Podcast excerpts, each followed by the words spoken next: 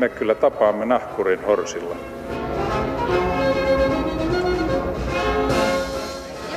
Mä sanoin, että minä juon nyt kahvia.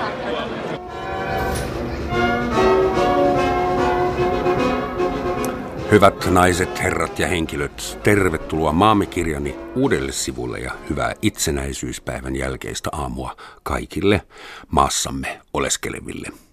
Tänään vieraanani on Suomen YK-suurlähettiläs Kai Sawa. Tervetuloa studioon. Kiitos, Rooma. Ja meillä on lähetysikkuna auki. Sitä kautta voitte olla yhteydessä meihin. Kai, mistä nyt, mistä aloitetaan? Äh, mikä on korrekti tapa puhutella Suomen YK-suurlähettilästä? Your Excellency. No se käy, mutta se on ehkä vähän raskas tässä yhteydessä, että sopii sinutella. Kiitos. Mutta siis Your Excellency on edelleen käytössä, niin kuin, että sitäkin kuuntelet no, usein. Kyllä sitä tuolla maailmalla harrastetaan ja sitä erityisesti YK-ympäristössä, missä mulla on aika monta kollegaa, yli 190 kollegaa ja kaikkien nimiä ei muista, niin se on aina helppo puhutella heitä sitten jo excellensiksi tai ambassadöriksi. Okei, okay, hyvä. se ei olekaan tärkeä, vaan se on itse asiassa shortcut. Tuota, Kai Sauer ei kuulosta ihan perisuomalaiselta nimeltä ja mä satun tietämään, että sä puhut ainakin yhtenä toisena äidinkielenäsi myös saksaa. Voisitko vähän raottaa kulttuuritaustasi, että kuinka Kai Sauer-niminen mies edustaa Suomea New Yorkissa YKssa? No nimi ja, ja perhetausta on, on saksalainen isän puolelta, että siinä, siinä selitys. Et tuota, synnyin Saksassa, mutta jo kuusivuotiaana sitten muutin vanhempieni kanssa Suomeen ja Suomessa kävin kouluja ja, ja opiskelin ja käynyt suorittamassa asevelvollisuuden ja tietysti Suomen kansalainen ja sitä kautta sitten päässyt tähän tehtävään tai täyttänyt sen tehtävän ja kansallisuusedellytykset. Hmm. Korjataan muuten heti yksi rankka virhe. Hmm. vuonna 2014 Ilta-Sanomat julkaisi jutun ää, nimi Kai Sauer, virka suurlähettiläs. Ja tässä lukee, että se olisi syntynyt Tampereella, että kaikella rakkaudella et kuitenkaan ole. No jos voisin valita äh, niin kuin to, toisen vaihtoehdon syntymäpaikaksi, niin kyllä se olisi Tampere. Ja mulla on, lapset on syntynyt Tampereella ja vahvat sukusiteet Tampereellekin. Eli ei se sua haittaa tämä Ei se, ei se kauheasti haittaa. Diplomaattisesti hymyilee. Tuota, pakko kysyä, nyt on itsenäisyyspäivän jälkeinen aamu ja säkin tietysti seurasit eilistä spektaakelia. Täällä oli niin kuin massiivinen poliisiläsnäolo erottamassa isänmaallisia soihdunkantajia ja, ja anarkisteja ja vihaisia protestoivia. Että miltä sun silmissä vaikuttaa tämä tapa, jolla Suomi vietti itsenäisyyspäivää vuonna 2015? No joo, viittaat näihin mielenosoituksiin ja, ja sitten sen tai näiden mielenosoitusten edellyttämiin järjestyksen pitotoimenpiteisiin, niin on se nyt ehkä vähän, vähän uutta Suomessa tämmöinen, tai nämä mittasuhteet. Ja tietysti toivottavaa olisi, että jatkossa mentäisiin vähän rauhallisemmin. Mm, mutta siis verrattuna näihin ongelmiin, joita YK yrittää taklata New Yorkissa, niin Mm. Ammuttiin kaksi laukausta ilmapaineaseelta aseista ja muutama kivi heitettiin. Niin. Ja niin. kananmunia taisi lentää jostain töölöläisikkunasta. Joo, joo, tietysti maailmallahan on, tai tapahtuu paljon pahempiakin asioita ja, ja Euroopassakin mä muistan niin opiskeluaikana asuttiin tuolla Berliinissä semmoisella seudulla, missä tämmöiset mielenosoitukset toistuivat ja erityisesti vappuna oli, oli rajuja yhteenottoja poliisia ja mielenosoittajien välillä, niin tämä on Suomessa nyt toistaiseksi vielä aika kesyä, mutta ei mitenkään toivottavaa tämäkään. No ei, tietenkään. Pitääkö sun selittää tästä sitten New Yorkissa jotakin? Kiinnostaako se siellä ketään? No en, en usko, että tämä on ylittänyt kansainvälistä uutiskynnystä, että kyllä siellä tosiaan painitaan eri niin kuin, sarjan asioiden kanssa. Hmm. Sä edustat Suomea New Yorkissa ja olet niin sanottu multilateraalinen diplomaatti, eli kansainvälinen. Ennen olit Suomen suurlähettiläänä Jakart- Jakartassa, eikö niin? Indonesiassa, Indonesiassa. kyllä. Joo. ja se oli sitä niin sanottua bilateraalista mm-hmm. diplomatiaa, että Suomi on ylipäätään edustettu ties missä, 71 suurlähetystöä ja sitten vaikka mitä toimenpisteitä ja, ja viisi pysyvää edustustoa kansainvälisissä järjestöissä, EU, Euroopan neuvosto, OECD, VTO eli World Trade Organization ja YK. Mm. Mitä se YK siellä tekee? Että mitä hommaa sä siellä varsinaisesti teet New no, Yorkissa? Joo, tämä on niin kuin tosi, tosi laaja kysymys, sillä YKhan käsittää aika lailla niin kuin, koko elämän kirjon ja, ja meidän tehtäväkenttä on hirveän, hirveän laaja, mutta jos sitten nyt niin kuin kolme tämmöistä pääpilaria, niin, niin, niin tämä rauhanturva, josta YK nyt tunnetaan jo 50-luvulta lähtien ja, ja suomalaiset erityisesti tuntevat sen sitä kautta hyvin, niin, niin se on yksi tärkeä ä, toimialue. Toinen on, on kehitys ja, ja tietysti YK on alaisuudessa toimii paljon kehitysohjelmia ja, ja järjestöjä, joista YK on myöskin tunnettu. Ja sitten ehkä kolmantena tämmöisenä isona kokonaisuutena niin ihmisoikeudet ja, ja kansainvälisen – kansainväliseen oikeuteen liittyvät kysymykset. Siinä ne isot teemat oikeastaan on. Hmm. Ne sitten jakautuu hyvin moneen niin kuin ala, alateemaan ja niitä käsitellään sitten erilaisissa komiteoissa ja konferensseissa. Että se on aika perinteistä tämmöistä, niin kuin sanoit, multilateraali yhteistyötä. Vaatii kovia istumalihaksia. Ja no. siinä, siinä se ero varmaan on tuohon niin kuin bilateraalipuoleen, että – että Indonesiassa niin, niin, niin se oli hyvin paljon selkeämpi se kenttä ja sanotaan, että niin kuin tulokset siinä työssä ne näkyivät myöskin paljon, paljon nopeammin.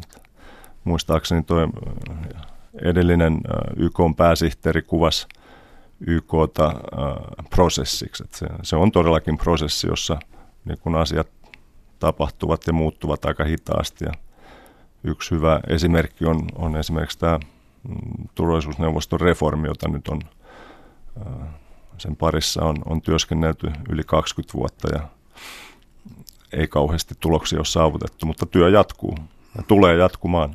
Hmm. Kiitos tästäkin vähästä siinä tapauksessa. Monet rakennukset, Gaudin kirkko Barcelonassa, sen rakentaminen on edelleen kesken. Tästä täyttää kohta sata vuotta siinä mielessä. Ähm, Millainen standing-asema Imago Suomella on YKssa? Että kannattiko tämä kaikki rauhanturvaaminen ja, ja ihmis, ihmisoikeuksista saarnaaminen ja ollakseni lievästi kyyninen? Että Suomihan on YKssa vissiin tuommoinen aika puhdas jäsen tai hyvä käytöksinen, imagoinen. Niin, niin me ainakin itse, itse uskomme, ähm, enkä mä nyt ihan allekirjoita sitä, että me, me saarnattaisiin ihmisoikeuksista tai, tai muista arvoistamme, vaan lähinnä niin kuin puolustamme niitä, koska ne ovat niin kuin osa meidän arvomaailmaa ja, ja yhteiskuntaamme. Ja kans... Anteeksi, tämä oli kyynisyyttä, pyydän anteeksi. No, se oli, oli sun tulkinta ja mä esitän niin kuin omani nyt tässä. Että, mutta sanotaan, että niin kuin YK, tai YKssa Suom, Suomesta on aika aika hyvä kuva, näin mä tahtoisin uskoa ja se kyllä mm, perustuu siihen niin kuin pitkäjänteiselle työlle, mitä me ollaan näillä mainituilla sektoreilla tehty ja, ja, ja tänä vuonnahan vietetään Suomen YK-jäsenyyden 60-vuotisjuhlavuotta. Pääsihteeri tulee Suomeen yli huomenna tai saapuu huomenna illalla ja, ja, ja tuota, sitten ylihuomenna on, on äh, niin kuin se työosuus. Ja, ja kyllä se, sekin kertoo siitä, että äh, Suomen niin kuin jäsenyyspanosta arvostetaan. Hmm. Onko Suomen kautta edelleen hyvä neuvotella? Että Suomihan oli jossain vaiheessa semmoinen maa, jossa idän ja lännen ihmiset tapasivat ei niin julkisesti keskustelemaan, puhumaan asiaa keskenään – Joo. Onko itä-länsidiplomatia enää käytössä? No se, ne keskustelut tavallaan osu ehkä semmoiseen historian vaiheeseen, jossa idällä ja lännellä oli, oli tarvetta keskustella niin kuin isoista kysymyksistä. Ja, ja, ja siinä oli paljon tämmöistä niin kuin henkilö, kemiaakin varmaan pelissä siihen aikaan. Ja, ja, ja nyt nämä keskusteluaiheet ja tarpeet on ehkä, ehkä vähän toisenlaiset, mutta kyllä me ja eikä se nyt mikään salaisuus ole, että, että tasavallan presidentillä hänellä on yhteyksiä eri, eri suuntiin ja, ja, ja niistä on varmaan ollut kuin, paljon hyötyä ja, ja Suomen niin kuin, myöskin prof, profiilia on luotu sitä kautta ja, ja tavallaan äh, ehkä vähän lunastettu niitä odotuksiakin, mitä meihin on kohdistunut. Eli brändi on kohdallaan sun mielestä? No on, joo, joo, mutta ainahan sitä voi, voi vahvistaa tietyn toimenpiteen ja, ja niin me nyt tuolla toimitaan niin YKssakin tämä rauhanvälityksen kehittäminen ja sen normatiivisen pohjan vahvistaminen on, on yksi niitä meidän niin sanottuja diplomaattisia kärkihankkeita. Ja katsotaan, että se palvelee niin kuin myöskin kokonaisuutta, että parempi mm, panostaa tämmöiseen konfliktien ennaltaehkäisyyn ja, ja välittämiseen, kun sitten mennä selvittelemään niiden konfliktien jälkisotkuja. Se on aina kalliimpaa sekä inhimillisesti että taloudellisesti. Hmm. Se toinen ratkaisu vaatii kaukaa viisautta. Niin, se vaatii sitten to, toisenlaista osaamista ja, ja panostamista. Ja, mutta tässä Suomella nyt on, on tiettyjä perinteitä ja, ja vahvuuksia ja uskottavuutta.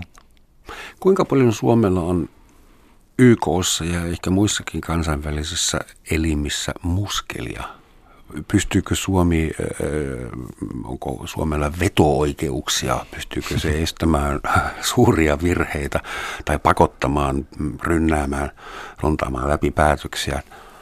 Mm, joo, no ei, ei, ei varmaankaan pysty, mutta niin kuin tässä tilanne on, on näistä vanhoista ajoista muuttunut siinä mielessä, että, että jos me ollaan oltu 20 vuotta myöskin EU-jäseniä ja, ja, ja se EUn muskeli on sitten ehkä paljon vahvempi kuin Suomen muskeli ja, ja siellä EUn sisällä voimme tiettyjä asioita edistää, jotta sitten EU myöskin toimisi meidän niin kuin, intressien edistäjänä ja vartijana. Ja, ja sanoisin myöskin, että tämä pohjoismainen yhteistyö se on aika, aika tiivistä tuolla YKssa. Edelleen. Edelleen, mm-hmm. joo, joo. Että me tavataan tavataan kerran viikossa mun pohjoismaisten kollegojen kanssa. Itse asiassa Suomi, Suomella on puheenjohtajuusvuoro nyt 2016, että minä vedän ne, ne kokoukset. Ja på på skandinaaviska? No se vähän, vähän vaihtelee. Että, englanniksi? No usein englanniksikin, että, että siinä on niin tämmöisiä terminologisia kysymyksiä. Ja. Niin tehän saatte New Yorkissa puhua englantia keskenään se on yhtä korrektia kuin skandinaaviske varmaan.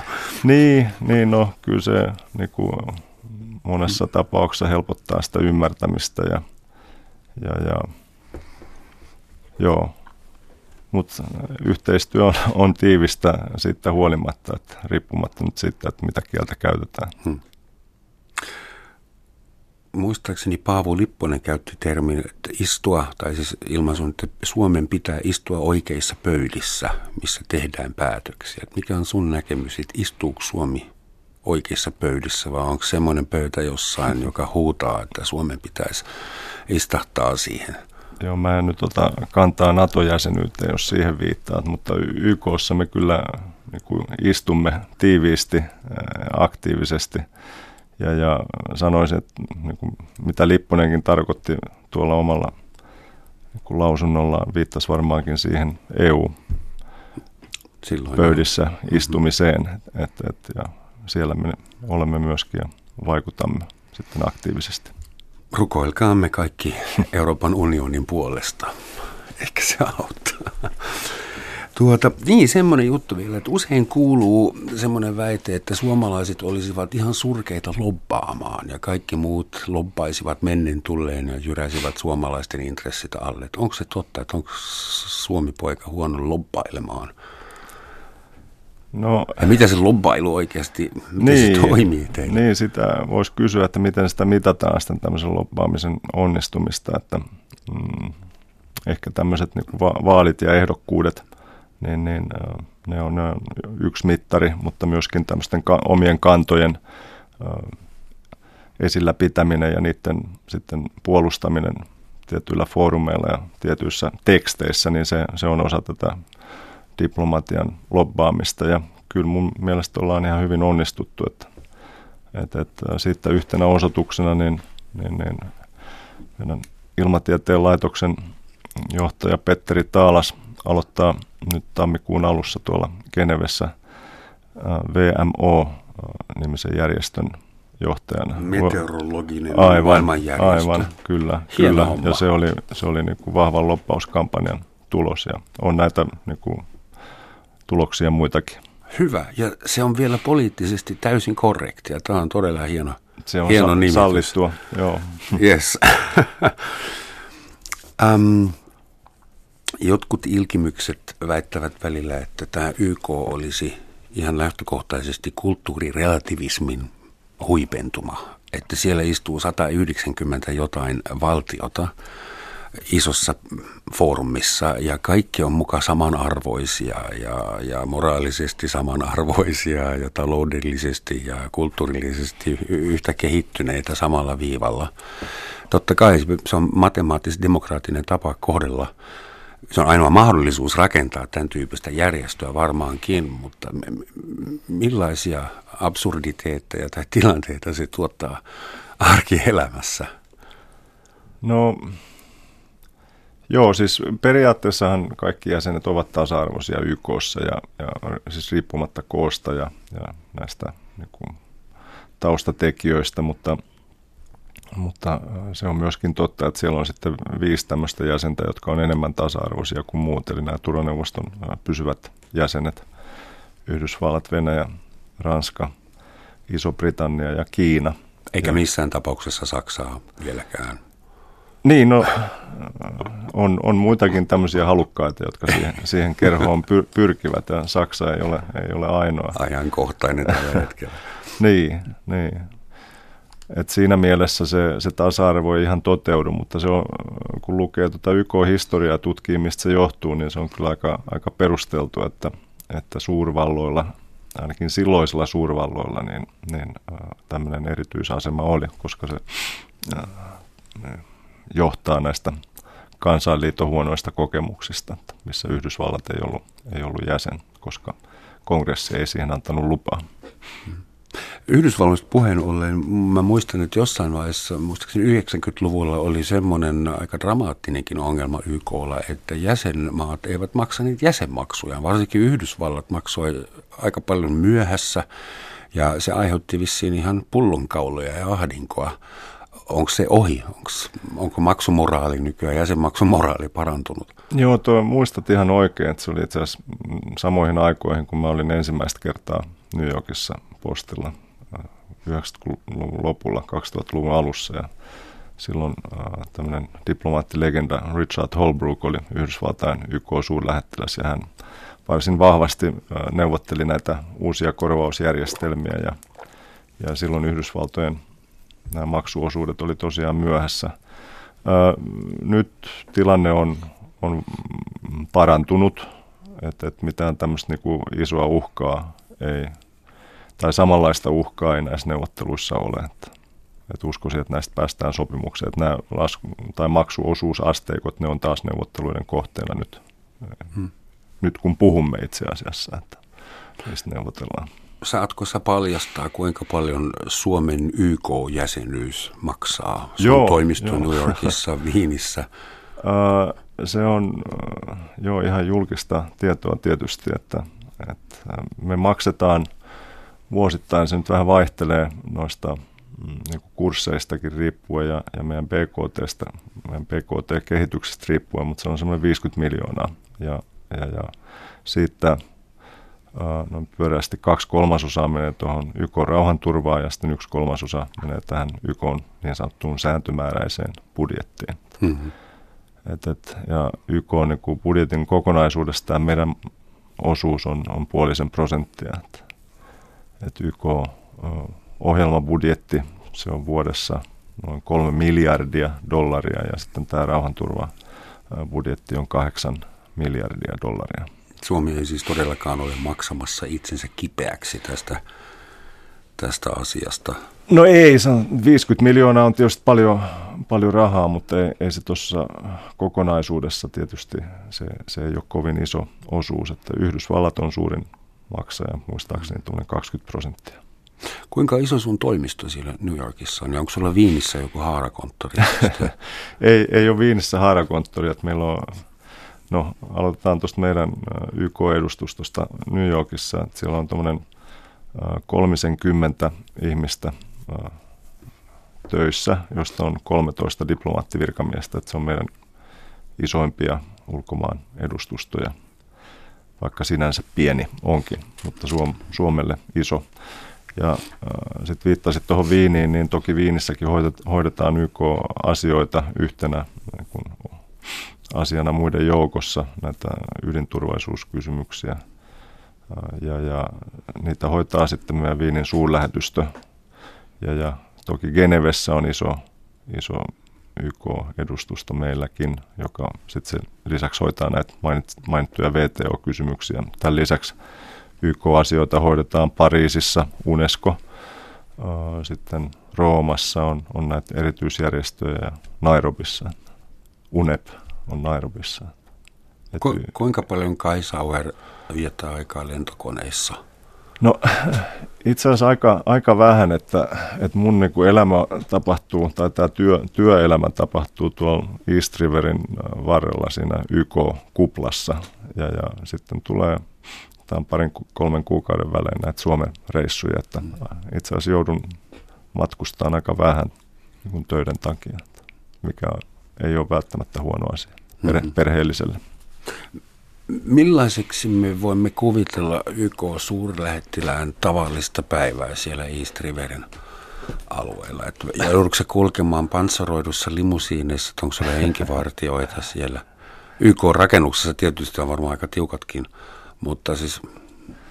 Pysty... Joo, tota, näistä henkivartioista limusiineista, niin tuolla Indonesiassa, niin siellä oli oli äh, tuota, kolme suurlähettilästä, joilla oli henkivartijat ja, ja tämmöiset erikoisvalmisteiset autot. Oli Yhdysvallat, äh, Iso-Britannia Israel. ja, ja Aust- Australia. Ah, eikö Israel? Israel ei ollut, koska Indonesialla ei ole diplomaattisuhteita Israelin kanssa. No, se on kaikista turvallisinta. Ratkaisi, ratkaisi sen asian, mutta ei, ei Su- Suomella ei, ei tämmöisiä ole muuta kuin ihan poikkeusoloissa, että, että jossain kriisimaissa niin kuin Afganistanissa ja muistan Kosovossakin, että siellä ajeltiin panssaroidulla autolla turvallisuussyistä.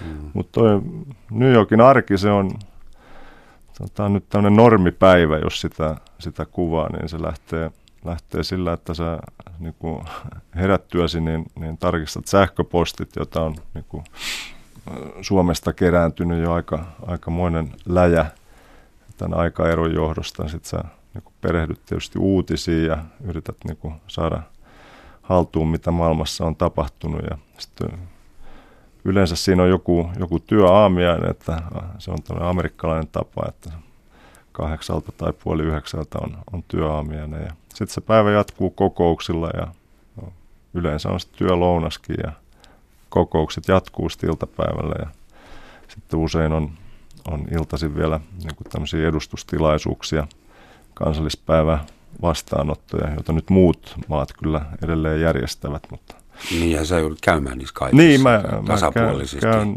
tietysti yritän käydä niin monessa kuin, kuin mahdollista, että, että tämmöisen Suomen kaltaisen pienen maan on, on näyttävä ja se näkyminen tapahtuu tämmöisten tilaisuuksien hmm. kautta ja ne on, ne on tämmöisiä tietopörssejä myöskin, että siellä tieto vaihtaa sitten omistajaa ja, ja sitten yleensä päivä päättyy siihen, että vie, vie koiran ulos ja kuuntelee sitten ehkä Roman Schatzin ohjelmaa. Lisää hunajaa, kiitos. niin, mä kuulin, että sulla on sopimusneuvottelut menossa, niin täytyy vähän, vähän kehua. Muista nyt, että sun pitää olla diplomaattinen. Hyvät ihmiset, tämä nolo hetki lienee erittäin hyvä sauma muistuttaa teitä siitä, että kuuntelette kenties Yle Radio 1 Romansatsin maamikirja, jossa tänään puhutaan diplomatiasta, Suomen diplomatiasta varsinkin. Ja studiovieraana on Kai Sauer, joka toimii tällä hetkellä Suomen YK-suun suurlähettiläänä New Yorkin kauniissa kaupungissa. Ähm, mä poimin netistä semmoisen Cliffan lausahduksen, kun A diplomat can tell you to go to hell so tactfully that you look forward to the trip. Eli diplomaatti voi kertoa sulle, että lähe helvettiin niin kohteliaasti, että sä odotat matkaa ja iloisena. Milloin sä joudut olemaan diplomaatti, tuommoinen oikein niin kuin epärehellinen ja kaikki tietää, että toi nyt on diplomaatti. Onko semmoisia hetkiä? Koska se diplomaattihan on myös haukkumasana jopa. Se, se sisältää tuommoisen taktisen, strategisen epärehellisyysasteen. no to, toi on kyllä sun, sun tulkinta, että mun, ja toivottavasti se ei ole, ei ole niin kuin to mie- hell. Yeah, yeah, mielikuva, mielikuva, joka tästä ammattikunnasta on, on niin kuin yleisemmin vallalla. Uh, di, niin kuin diplomaatia on, on uh, niin kuin niiden omien kantojen, eli, eli sun, sun kansallisten, sun hallituksen kantojen esille tuomista. Uh, se on myöskin paljon kuuntelua ja, ja uh, yleensä tämä vuorovaikutus sitten, kun, kun puolustetaan omia kantoja, kuunnellaan muiden kantoja, niin se johtaa jonkinnäköisiin kompromisseihin. Se, se tavallaan niin kuin tiivistää tämän diplomaattisen prosessin. Ja, ja kyllä ne kovimmat kamppailut, niin kuin, mitä Suomi tuolla nyt on käynyt, niin, niin ne liittyy tämmöisiin, tämän arvo, arvokysymyksiin, että naisten asemaan, ihmisoikeuksiin, demokratian edistämiseen, jossa kaikki maat eivät välttämättä jaa näitä meidän käsityksiämme. Et, et, no, mä oon sitten muissa tehtävissä, niin näissä YK operaatioissa toimiessa, niin silloin aikanaan niin, niin nähnyt ehkä tätä niin kuin kovaa diplomatiaa myöskin ja, ja, ja se on sitten äh, omanlaistansa, että ne on aika, aika raskaita ja, ja vaativia prosesseja. Hmm. Mainittakoon, että olet ollut äh, Harri Holkerin avustajana silloin useita vuosia. Harri Holkerin ääni tämän ohjelman alkutunnuksessa. Ja olet myös ollut Martti Ahtisaaren avustajana ja jännittänyt Nobel-palkintoa. Siitä on lehtijuttu täällä.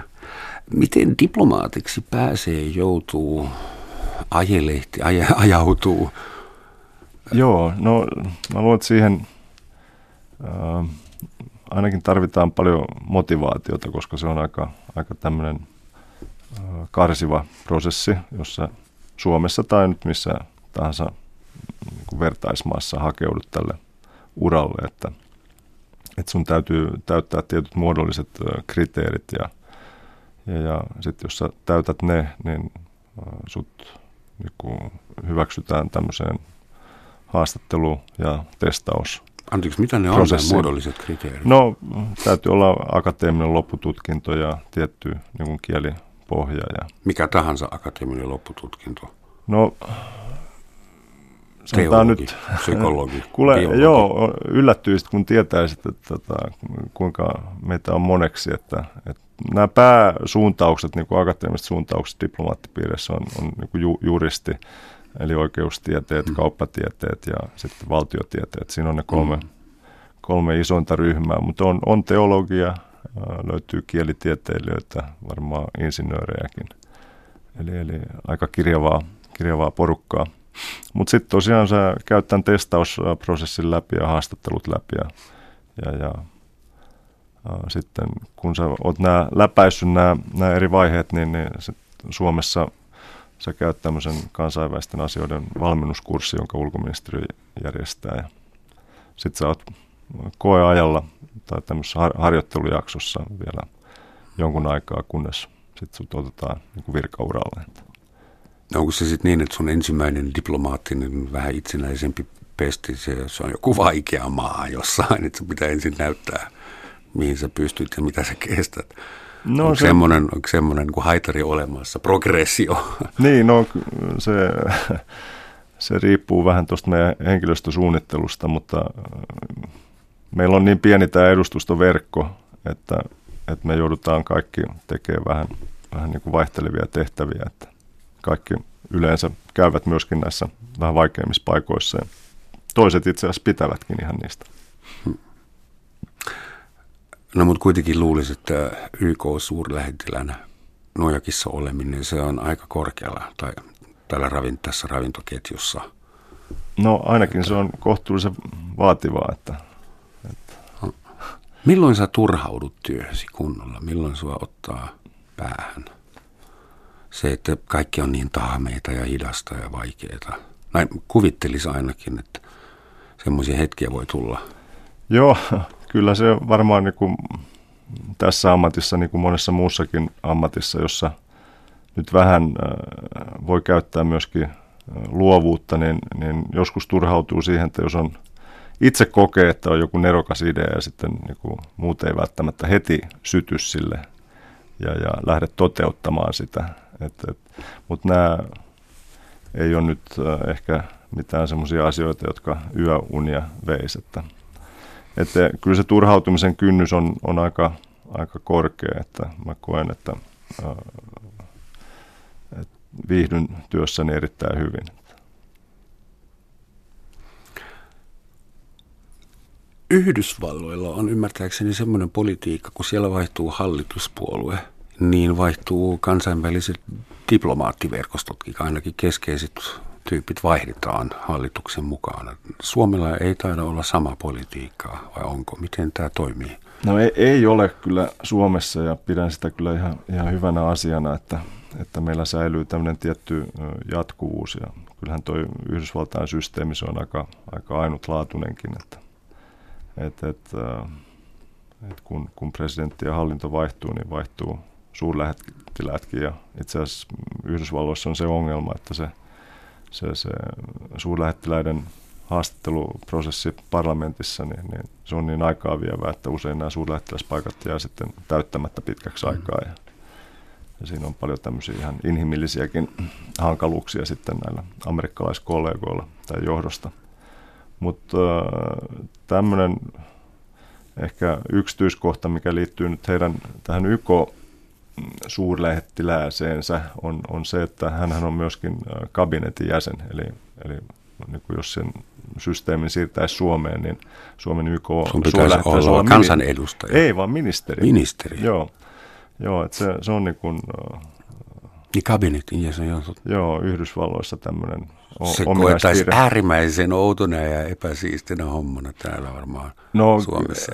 Ei se nyt välttämättä niin kuin to, toteuttamiskelpoinen idea täällä olisi ihan, ihan käytännön syistäkään. Tietysti tuolla Yhdysvalloissa se on, se on sen takia, että koska he ovat niin turvaneuvoston pysyvä jäsen ja tietysti etäisyys New Yorkin ja Washingtonin välillä niin on aika, aika lyhyt, se on niin käytännössä mahdollista.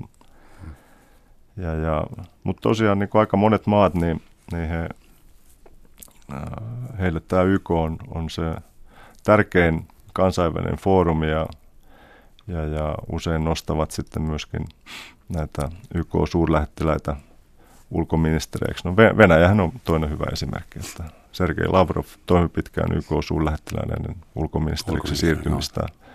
Egyptistä löytyy esimerkkiä Indonesiasta ja itse asiassa onhan uh, isä Bush, George Bush, eli 41. presidentti, hän toimi myöskin Yhdysvaltain YK-suurlähettiläänä. Okei. Okay. Joo. Kiitos tästä. Tuli mieleen semmoinen kysymys, onko sun tehtävänä edustaa Suomen hallitusta vai Suomen kansaa vai Suomen ö, tasavaltaa? Niin. Onko se määritelty no, tarkkaan? Eiköhän Suomen hallitus edusta Suomen kansaa ja mä edustan Suomen hallitusta ja, ja tietysti tasavallan presidenttiä ja sitä kautta Suomen kansaa. Niin, niin. Joo, joo, tämä on spoken like a true diplomat. Anteeksi, ei ollut tarkoitus viedä sut ohuelle jäälle, vaan terminologiaa yritän ymmärtää. Tota, kansainvälistä diplomaattijärjestelmää on välillä ankarasti kritisoitu. Esimerkiksi brittiläinen huippudiplomaatti Karen Ross jätti paikkansa vuonna 2005 ja ryhtyi väittämään, että diplomatian järjestelmä on ihan läpimätä ja silloin käynnisti, käynnistyi jonkin verran keskustelua. Käydäänkö sitä vielä, että mikä on diplomatian arvostus nykyään? No mä en nyt yleistä sitä, mitä Kaan Ross on sanonut. Mä tunnen Kaan Rossin erittäin hyvin. Hän toimi myöskin tuolla Harry Holkerin kabinetissa tämmöisenä brittisekondeerauksena. Oli silloin vielä brittidiplomaatti ja turhautui sitten heidän Irak-politiikkaansa niin vahvasti, että eros, eros uh, ulkoministeriön palveluksesta. Ja, ja, ja niin kuin Rossin kommentit diplomatian mädännäisyydestä, niin mm, ne on tietysti semmoista kritiikkiä, mikä nyt, mitä hän varmaan ensisijaisesti – osoittaa omaa hallitustaan kohtaan ja, mm. ja tämmöisiä toimijoita kohtaan, jotka hän kokee, että ovat toimineet epäeettisesti tietyissä tilanteissa. Mm. Ja, ja, ja äh, paljon, äh, eikä tässä nyt tarvitse niin hänelle hirveästi painoa antaa, mutta, mutta tota, hän on myöskin kritisoinut aika lailla tuota turvaneuvoston niin kuin eksklus, eksklusiivisuutta ja, ja sitä, että näillä vaihtuvilla jäsenillä, joita on kymmenen, niin, niin niillä on suhteellisen vähän, vähän paino, painoarvo siinä kokonaisuudessa, koska ovat vain kaksi vuotta. Niin kuin tämän. Siinä Saksakin on ollut useita kertoja. Kyllä Saksa on ollut, ollut joo, joo. Joo, mutta siis ei, ei ole, no et sä nyt tätä ikinä myöntäiskään, mutta siis diplomaatia ei siis ole läpimätä suurlähettilän mielestä. Niin, no mikä, mikä, on, niin kuin, mikä mis, on mätä, joo. Niin. Et, et jos haetaan nyt tämmöisiä korruptiokeissejä esimerkiksi, niin, niin, niin niitä löytyy suhteellisen suhteellisen vähän. Mä, anteeksi, mä en ei. usko, että kysymys olisi niinkään korruptiosta ja siitä, että te saatte CD-statuksella salakuljettaa viinaksia maahan. Mä luulen enemmän on kysymys tehottomuudesta, että te käytte konserteissa, syötte hyvin ja puhutte kauniilla sivistyskielillä toisille ja mitään ei oikein niin kuin tapahdu. Mutta senhän sä oot jo sanonut, että Suomi satsaa näihin niin kuin humanistisiin asioihin mm. ja profiloituu sillä tavalla, ja, joka on Joo, ei, äh, ei pidä ymmärtää väärin. Siis äh, diplomatia on paljon muutakin. Että jos katsotaan nyt äh, niin kuin meidän kahdenvälistä diplomatiaa eri maissa tai meidän EU-diplomatiaa, niin, niin kaikilla sektoreilla niin kuin edistetään, edistetään erilaisia asioita. Kauppasuhteita muun muassa. Kauppasuhteiden edistäminen on yksi tärkeimpiä diplomatian töitä, josta nyt tämä Team Finland on, on saanut Suomessa aika lailla huomiota. Sen lisäksi on niin kansalaispalvelut, mitä tapahtuu siis monessa tämmöisessä bilateraaliedustustossa. Se on erittäin tärkeä osa ja varmasti lisääntyy jatkossa entisestään. Ja, ja, ja mä oon vähän huolissani näistä meidän resursseista, että, että tota, Suomen suurlähetystöverkosto on, on karsittu aika rankalla kädellä tässä viimeisten vuosien aikana ja, ja, ja siinä voi niin kuin kysyä, että pystytäänkö me huolehtimaan niin kuin kaikista turvallisuus- ja, ja talouskysymyksistä niin kuin sillä tehokkuudella, kun, kun pitäisi pystyä. Sen mm. lisäksi tulee nyt nämä, nämä pakolaiskysymykset ja, ja niihin liittyy paljon semmoisia tehtäviä, joita mm. edustustot myöskin pystyisivät hoitamaan, jos, jos edustustoja olisi tai niillä olisi riittävästi resursseja onko joku suunta, ilmansuunta tai aatteellinen suunta tai taloudellinen suunta, johon Suomen pitäisi tähdätä, katsoa tällä hetkellä? No kyllähän niin kuin kauppa- tai viennin edistämismielessä niin, niin kiinnostavia ilmansuuntia on paljon, että, että Aasia on, on yksi, että mä itse olen nähnyt sen dynamiikan, joka siellä vallitsi, että kova kasvu menossa, latinalainen Amerikka piristyy. Ja tietysti Afrikka myöskin nythän no, taitaa olla parhaillaan menossa tuo meidän ulkomaan kauppa- ja kehitysministeri on, on valtuuskunnan kanssa menossa Iraniin, Teheraniin ja, ja se on myöskin erittäin lupaava niin kaupallisessa mielessä. Että on paljon alueita, mitä pitäisi kattaa. Ja, ja mä näkisin niin kuin tämmöiset äh, niin kuin viennin edistämisresurssit niin, niin enemmänkin investointina, jotka sitten poikivat aikanaan lisää vientituloja ja, ja veromarkkoja Suomeen. Eikö olisi olemassa semmoinen vaara, että diplomaattinen edustusverkosto korvautuu Facebook-sivuilla ja muilla digitaalisilla palveluilla, että tarvitaanko lähettiläitä enää Joo, no- tulevaisuudessa? No, no tämä on semmoinen kysymys tai heitto, jota nyt on aina aika ajoin esitetty, että varmaan aikanaan kuviteltiin, että sanomalehdet korvaa diplomatia ja, ja sitten internet korvaa diplomatia ja nyt sosiaalinen media korvaa diplomatia, mutta eihän se näin mene, vaan sun, sulla pitää olla ää, niin kuin luottamuksellinen keskusteluyhteys niihin niin kuin asemamaan viranomaisia, ensikäden ää, tietoa niistä tapahtumista ja, ja, ja sitä ei korvata näillä, näillä välineillä. Ehkä jonkin verran karismaakin kannattaa. Eikö diplomaateja on ollut olemassa Egyptissä, Antiikin Roomassa, Babyloniassa, jonkin sortisia diplomaatteja oli. Ne varmaan välillä murhattiin tietysti useammin kuin tänä päivänä. Tuota, kevyt juttu ennen kuin puhutaan Suomen itsenäisyydestä ja kansallisvaltion merkityksestä herran ja rouvan vuonna 2015 tai 2016. Kerro, mitä tekemistä sulla on ollut Indonesian jääkiekkomestaruuden kanssa? No sen verran oli tekemistä, että olin ratkaisemassa sitä omalle joukkueellemme silloin, kun sitten ensimmäistä kertaa pelattiin pari vuotta sitten. Että, että se oli ihan hauskaa sillä iällä vielä voittaa jonkun maan joku mestaruus. Kieltämättä se taso nyt ei ollut kaikista kovin, mutta... Se olisi ilman muuta ollut seuraava kysymys. Kuinka kova tasoiseksi pitää kuvitella Indonesian jääkiekkomestaruus?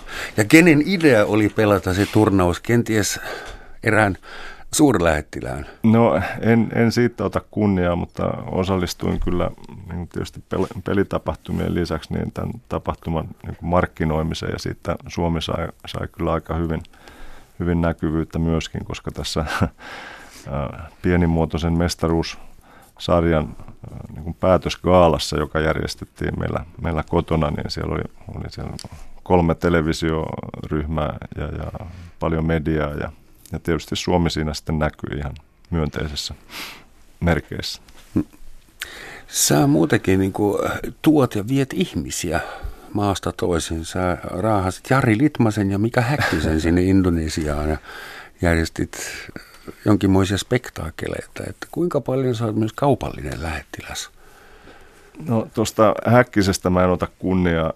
Se oli siellä ihan, tai hän oli, oli ihan tota, muiden sponsoroimana – Indonesiassa, mutta Litmanen kyllä, kyllä järjestettiin sinne ja Jarille vaan kiitokset. Se oli hieno, hieno suoritus, että hän oli siellä kertomassa tästä kuningas dokumenttielokuvasta ja se oli sitten jännä, jännä tapahtuma, kun mentiin sinne, sinne esityspaikalle, niin siellä oli iso väkijoukko vastassa ja kaikilla ajaksin pelipaidat päällä ja lauloivat sitten niitä ajaksin kannatuslauluja, koska Jakartassa oli, oli Ajax fan, fan club. Historiallisista, siirtomaallisista syistä vahva Ajax kannatus Indonesiassa. Niin. Jari Litmaselle terveisiä, jos kuulet tämän, niin soita meille, tule tänne vieraaksi.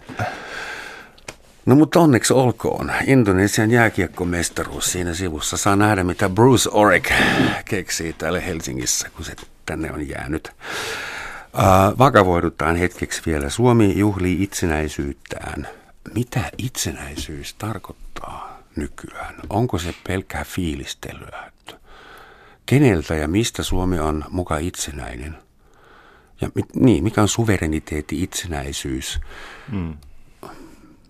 No, olisiko se sitä, että meillä on niin mahdollisuus päättää omista asioistamme, että meillä on oma perustuslaki ja meillä on oma parlamentti ja hallitus ja, ja presidentti ja, ja jos me ei oltaisi itsenäisiä, niin meillä ei olisi, ei olisi YK-jäsenyyttäkään eikä YK-suurlähettilästä. No sä katsot sitä näin päin, mutta se voi nähdä näinkin päin, että meillä on tuhansia kansainvälisiä bi- ja monilateraalisia sopimuksia, velvoitteita, pykäliä. Me, me ollaan Euroopan neuvostossa, OECDssä, YKssa, maailman kauppajärjestössä, maailman terveysjärjestössä, UNDPssä, ties missä kaikkialla. Niin kuinka itsenäinen voi olla jossain tuhansien kerhojen jäsen, jossa on tehnyt pikkudiilejä kaikkien kanssa. Joo, kaikki noin. Vai onko tämä just sitä, että, että itsenäinen pitää olla, jotta voi tehdä miljoona diiliä kaikkien no, ju, juuri, juuri tuohon olin tulemassa, että, että nuo järjestöt, jotka sä mainitsit, niin ne on ne on hallitusten välisiä järjestöjä ja, ja me ollaan liitytty niihin vapaaehtoisesti ja niin itsenäisenä Suomena, koska on katsottu, että se on meidän edun mukaista. Hmm. Jos sä nyt katsot näitä teemoja, joita Suomi käsittelee itsensä kanssa, esimerkiksi eiliset pikkumellakat, ja pitkään jo on puhuttu tällä, että Suomi on polarisoitumassa. Kuinka sä näet sen, kun sun, anteeksi, lainausmerkki korkealta pallilta käsin ja rapakon toiselta puolelta katsottuna sun, sun kontekstissa. Miltä tämä Suomi näyttää tällä hetkellä? No sanotaan, että on, on se näyttänyt paremmaltakin joskus, että, että polarisointi, mitä nyt tapahtuu eri, eri syistä, että niin kuin pakolaisia maahanmuuttoasioiden johdosta ja sitten tuntuu olevan niin kuin epäyhtenäisyyttä myöskin siinä, että kuinka niin tämä talouskriisi ratkaistaan, niin, niin ne on asioita, joihin ei, ei välttämättä ole totuttu. Että nämä on uusia, uusia kysymyksiä ja ne pitäisi kyllä ratkaista nopeasti. Onko sulla ideoita, miten ne voisi ratkaista nopeasti? Että, minä nyt olen vain pikku journalisti, mutta mulla on semmoinen olo, että Suomessa ollaan tällä hetkellä niin aika pienessä paniikissa, eikä oikein tiedetä, mitä pitäisi tehdä. Tämä eilinen välikohtaus näytti sen taas mm. mun mielestä, että, että mitä tarvitsisi tehdä. No ehkä pitäisi... Saa, saa niin. viisastella, Your Excellency. No ei, ei välttämättä niin kuulu, kuulu tapoihin ja, ja tota, nämä on niin isoja kysymyksiä, mutta semmoinen, kun, kun sä linkkasit tähän itsenäisyyteen tämän, niin semmoinen tietty niin kuin henki tai, tai semmoinen yhteishenki, iso, ison kuvan näkeminen ehkä olisi se kaikista tärkeintä ja, ja katsoa niin sitä kokonais, Suomen kokonaisetua tässä ja pyrkiä löytää ratkaisu. Ja sen sijaan, että toiset soihdun kantajat, kantajat ja toiset soihdun kantajat pitää massiivisella poliisivoimalla erottaa toisistaan, toisiltaan. Kaikki kolme osapuolta voisi lähteä syömään yhdessä ja no kes- ei, keskustelemaan siitä, siis ongelmahan, ongelmahan tässä on ylipäätään se, että poliisia tarvitaan erottaa tämmöisiä niin kuin mielenosoittajia, että, että se on täysin epäasiallista, että, että käytetään uh, toimia, joiden niin kuin, kontrolloimiseen tarvitaan poliisia, että, että siitä lähdetään, että tämmöisiä toimia ei, ei käytetä. Näin, näin se pitäisi olla. Mutta tuosta itsenäisyydestä vielä, niin, niin, niin eihän se sinänsä tämä itsenäisyys, itsenäisyyden kaipuu, jos sä katsot niin maailmaa ja, ja Eurooppaakin, niin täällä löytyy vielä, vielä paljon semmoisia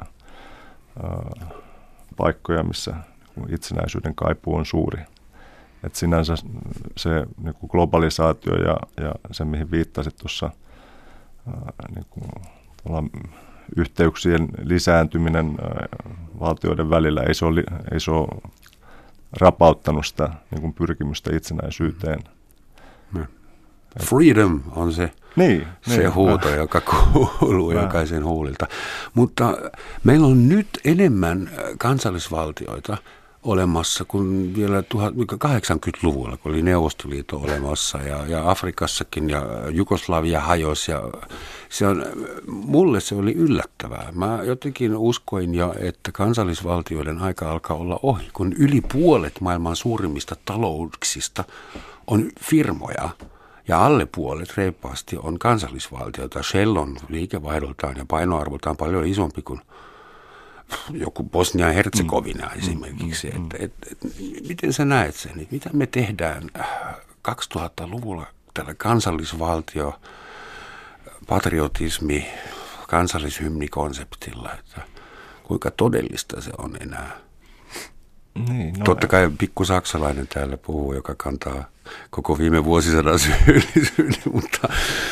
Joo, meillä suomalaisillahan ei ole tämmöistä ongelmaa lainkaan. Että tämä me, meidän niin kuin, itsenäisyys ja, ja niin kansallisylpeys se on erittäin, erittäin tervettä ja puhdasta.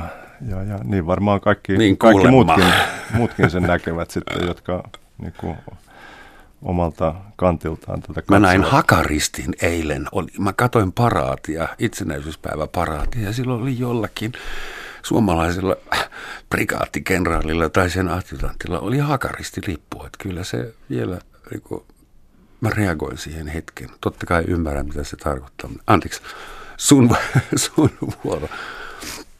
Joo, en, en, en itse ole mikään hakaristin aatteen kannattaja. Se oli Suomen hakaristi, se viaton. Vai niin? Niin, Vai niin, niin. tietysti. Joo, en mä, joo, anteeksi, että en sanonut selvästi.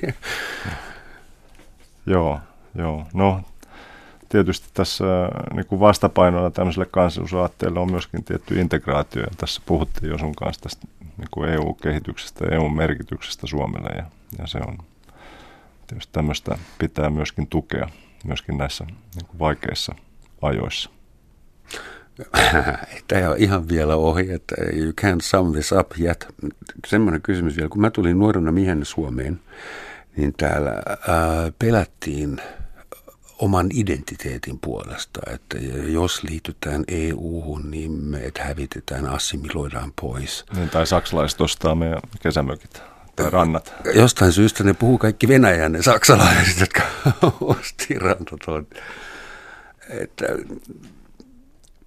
kuinka varma Suomen pitäisi, varmaksi Suomen pitäisi tuntea itsensä sun mielestä, että kuinka vahvaa tämä identiteettikulttuuri on? Se on nyt jälleen uudessa pelkotilassa, kun on 30 000 turvapaikanhakijaa, jotka hirveästi sotkee tätä arkielämää ja identiteettiä.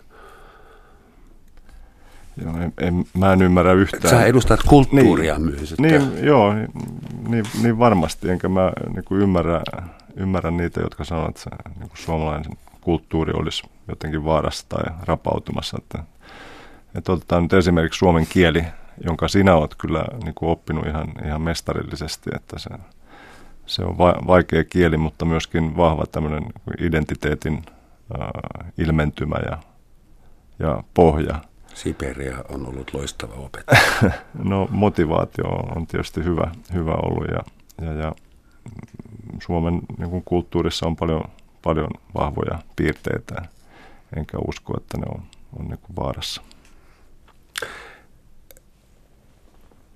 Kun sun pitää vähän kevyemmässä, kevyemmässä kontekstissa edustaa Suomea ja syödä blinejä ulkomaisten kollegoiden kanssa siellä New Yorkissa ja heittäytyä vähän vapaalle ja avata ensimmäinen ylin, ylin paidan nappi, niin millaisia Suomi-juttuja meidän YK-lähettiläs heittää siellä?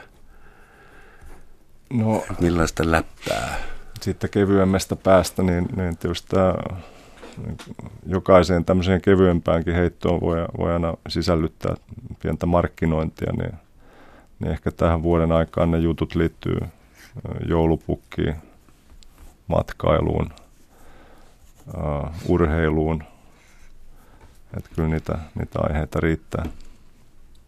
Tämä olikin loistava aasisilta mun viimeiseen kysymykseen. Millaiset pikkujoulut Suomen YK-edustolla edustustolla on, on ollut vai onko ne tulossa? Ne on tulo, tulossa vielä. Itse asiassa ne on nyt ensi perjantaina, palaan, palaan New Yorkin torstaina, niin perjantaina on pikkujoulut ja meillä on semmoinen perinne, että meidän harjoittelijat ne, ne aina järjestävät ja se ohjelma on vähän niin kuin yllätys, että, että mä kerron sitten – ensi perjantain jälkeen, että mitä tapahtuu. Lauletaanko siellä? Kyllä siellä yleensä lauletaan, joo. Tuleeko niin lahjoja? Uh, no varmaan jossain muodossa, että, mutta silleen mä noudatan sitä niin kuin oppia, että, että päällikön on hyvä poistua sit tunnin puolentoista jälkeen ja jättää porukka juhlimaan. Herra suurlähettiläs Liiva Kai, kiitoksia tästä piristävästä tuokiosta. Hyvää itsenäisyyspäivää, hyvää joulua sitten, kun se tulee hyvää matkaa takaisin New Yorkiin. Kiitos Roman. Kiitos teille ja moi.